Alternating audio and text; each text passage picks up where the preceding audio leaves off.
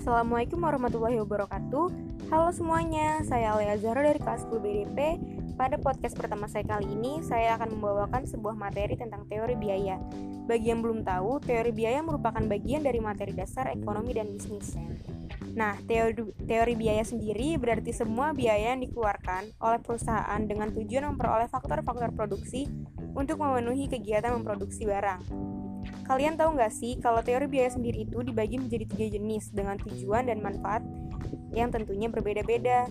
Yang pertama, ada biaya eksplisit dan implisit.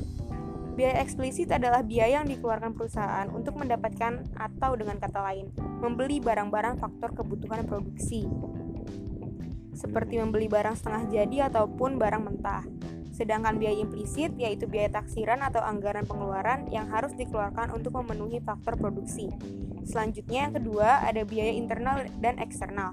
Sesuai dengan namanya, biaya internal ataupun atau yang disebut dengan biaya dalam merupakan bagian dari kegiatan operasional perusahaan yang dilakukan untuk membayar atau membeli barang dan jasa lainnya.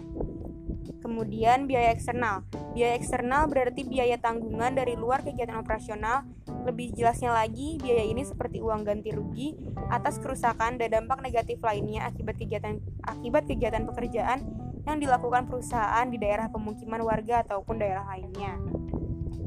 Kemudian yang terakhir ada biaya jangka panjang dan jangka pendek.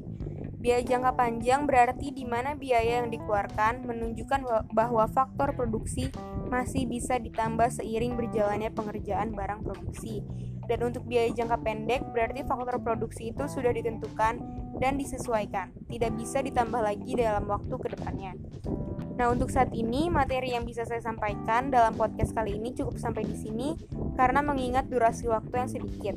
Mungkin ke depannya saya bisa menambah materi-materi lainnya jika ada kesempatan lagi. Semoga podcast ini cukup membantu dan terima kasih semuanya. Thank.